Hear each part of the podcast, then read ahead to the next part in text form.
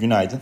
Uluslararası piyasalarda geçen hafta S&P 500 %2'lik bir kayıpla e, haftayı sonlandırdı. Aralık ayı içinde e, başlangıcından beri %5'lik bir kaybı var.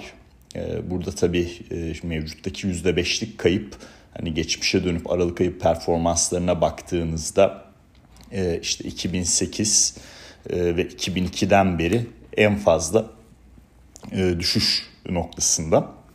Bu e, geçen haftaki e, performans e, merkez bankalarının kararları sonrası aslında kararlarından ziyade piyasaya verdikleri enteresan sinyallerden dolayı geldi. Niye enteresan diyorum?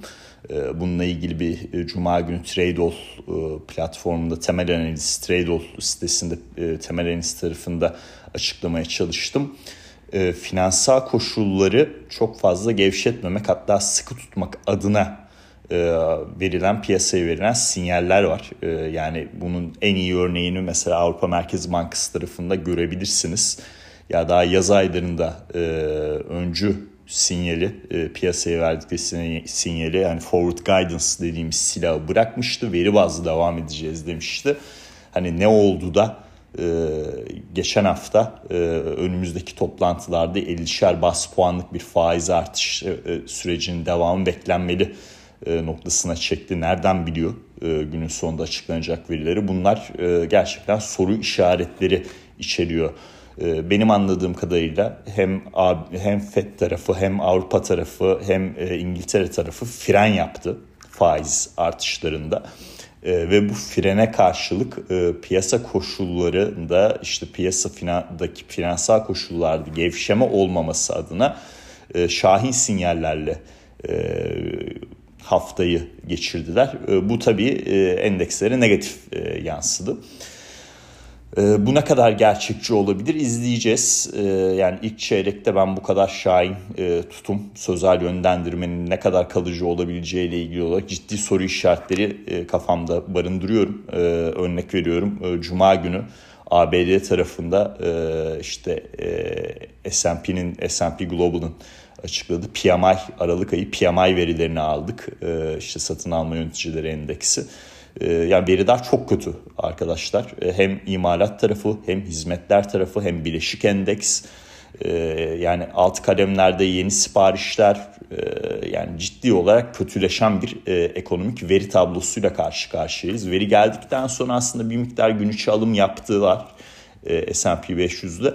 Ama iki tane FED üyesinin konuşması vardı. Williams, New York FED Başkanı işte piyasaya e, medyan e, faizden beklentisinin üzerinde bir faiz olabileceği e, açıklamasında bulundu. Medyan 5.1'di gelecek sene tavan nokta ile ilgili olarak e, ve e, Daily'de e, işte tavan noktaya ulaşıldıktan sonra yaklaşık bir 11 ay burada kalınabileceğini e, açıklamasında bulundu. Bu 11 ay sürpriz bir rakam değil arkadaşlar. E, yani e, niye 11 ay geçmiş e, sıkılaşma döngülerinde tavan noktaya ol, e, ulaştıktan sonra ortalama e, bekleme süresi 11 ay. E, ama biz yani 2022'de e, 1980'den beri en hızlı e, faiz artışı süreciyle karşılaştık. Dolayısıyla bu bekleme süresi ne kadar ortalama içinde kalacak soru işareti içeriyor. E, yani bu geçen haftaki e, satışlarda merkez bankaları etkiliydi. E, Aralık ayındaki şimdiye kadarki performans e, 2008'den ve e, 2002'den beri en kötü Aralık ayı. E, Cuma günkü işte açıklanan ekonomik verideki kötü tablo e, FED üyelerinin şahin e, açıklamayla birleşince tabii resesyon risklerini daha çok ortaya koydu ve bununla ilgili olarak negatif bir e, piyasada risk algısı oluştu. E, diğer taraftan mesela altına bakıyorum. Altın borsa yatırım fonlarına haftalık bazda baktığımızda Nisan 2022'den beri en fazla giriş durumu söz konusu. Altın fiyatları 200 günlük ortalamanın üzerinde devam ediyor. Burada olumlu görüşüm koruyorum. E, bu borsa yatırım fonundaki girişin 2022 ee, 2022 Nisan ayından beri en yüksek seviyede olması da çok önemli bir detay bence. E, dolar endeksi e, 200 günlüğün altında işlemlere devam ediyor. İşte bu sabah yenle ilgili çok fazla haber akışı vardı. Çok yani spekülasyona girmeyeceğim. Zaten bu hafta Merkez Bankası toplantısı var e, Boş tarafında. E, Japonya Merkez Bankası tarafında. Onu e, göreceğiz, izleyeceğiz. E, verim eğrisinde daha yukarı e, taraflı bir e, kontrol 10 e, yıllıklarda vesaire gerçekleşebilir diye düşünüyorum. Bu tabii e, dolar endeksi negatif e, bir fiyatlamaya neden olur. Çünkü yen üzerinde bir alım süreci yaşanacaktır.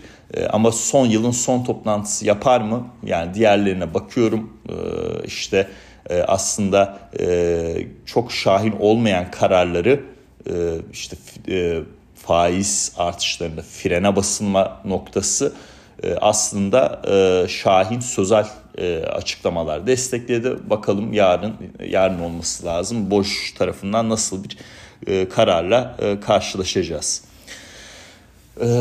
Onların dışında petrol tarafına geçiyorum. Biden yönetimi 3 milyon varillik bir pilot alım programı e, açıkladı. E, gelecek sene e, bu aktive olacak. Şimdi bu nedir? Biliyorsunuz bu sene 200 milyon varile yakın petrol ABD stratejik rezervlerinden sattı. Çok yoğun bir politik baskı var geri yerine konulmasıyla ilgili olarak. Bununla ilgili olarak da daha önceden işte 72-76 dolar WTI ile ilgili bir fiyat bandı belirtilmişti. Böyle bir pilot program açıklaması 70 dolar altına e, WTI fiyatının en azından psikolojik olarak hani böyle bir haberde geldiği için çok sarkmasını engelleyebilir. Bugün de bir miktar alım vardı zaten petrolde bu haberle e, alakalı e, olarak. E, Çin tarafından çok yoğun haber, haber akışları var. Yani Beijing'de okullar tatil edilmiş. E, işte Covid ile alakalı ölü sayılarında artış var deniliyor. Yani Çin resmi e, rakamları yayınlamıyor iki haftadır e, ölü Covid ile ilgili ölü sayısını vesaire. E, piyasada tabii okulların tatil edilmesi vesaire ölü sayısının artmış olması Covid nedenli piyasada tabii soru işaretleri oluşturuyor. E, bir belirsizlik yaratıyor. Bununla ilgili olarak da e, hani dengelemek adına benim anladığım kadarıyla Merkez Bankası, Çin Merkez Bankası piyasaya likidite e, enjekte etmiş. Bu hafta ABD'de en önemli veri Cuma günü Fed'in ana enflasyon verisi PCE verisi olacak. Şimdi yılın son haftalarında fonlar genelde portföylerinde ayarlamalar yaparlar. Bu ayarlamalarda da e, kurumsal tarafta da işte profesyonel yönetimde biliyorsunuz e, %60 %40 diye bir e, dağılım vardır. Hani 60 hisse 40 e, tahvil e, şeklinde e, bir yapı.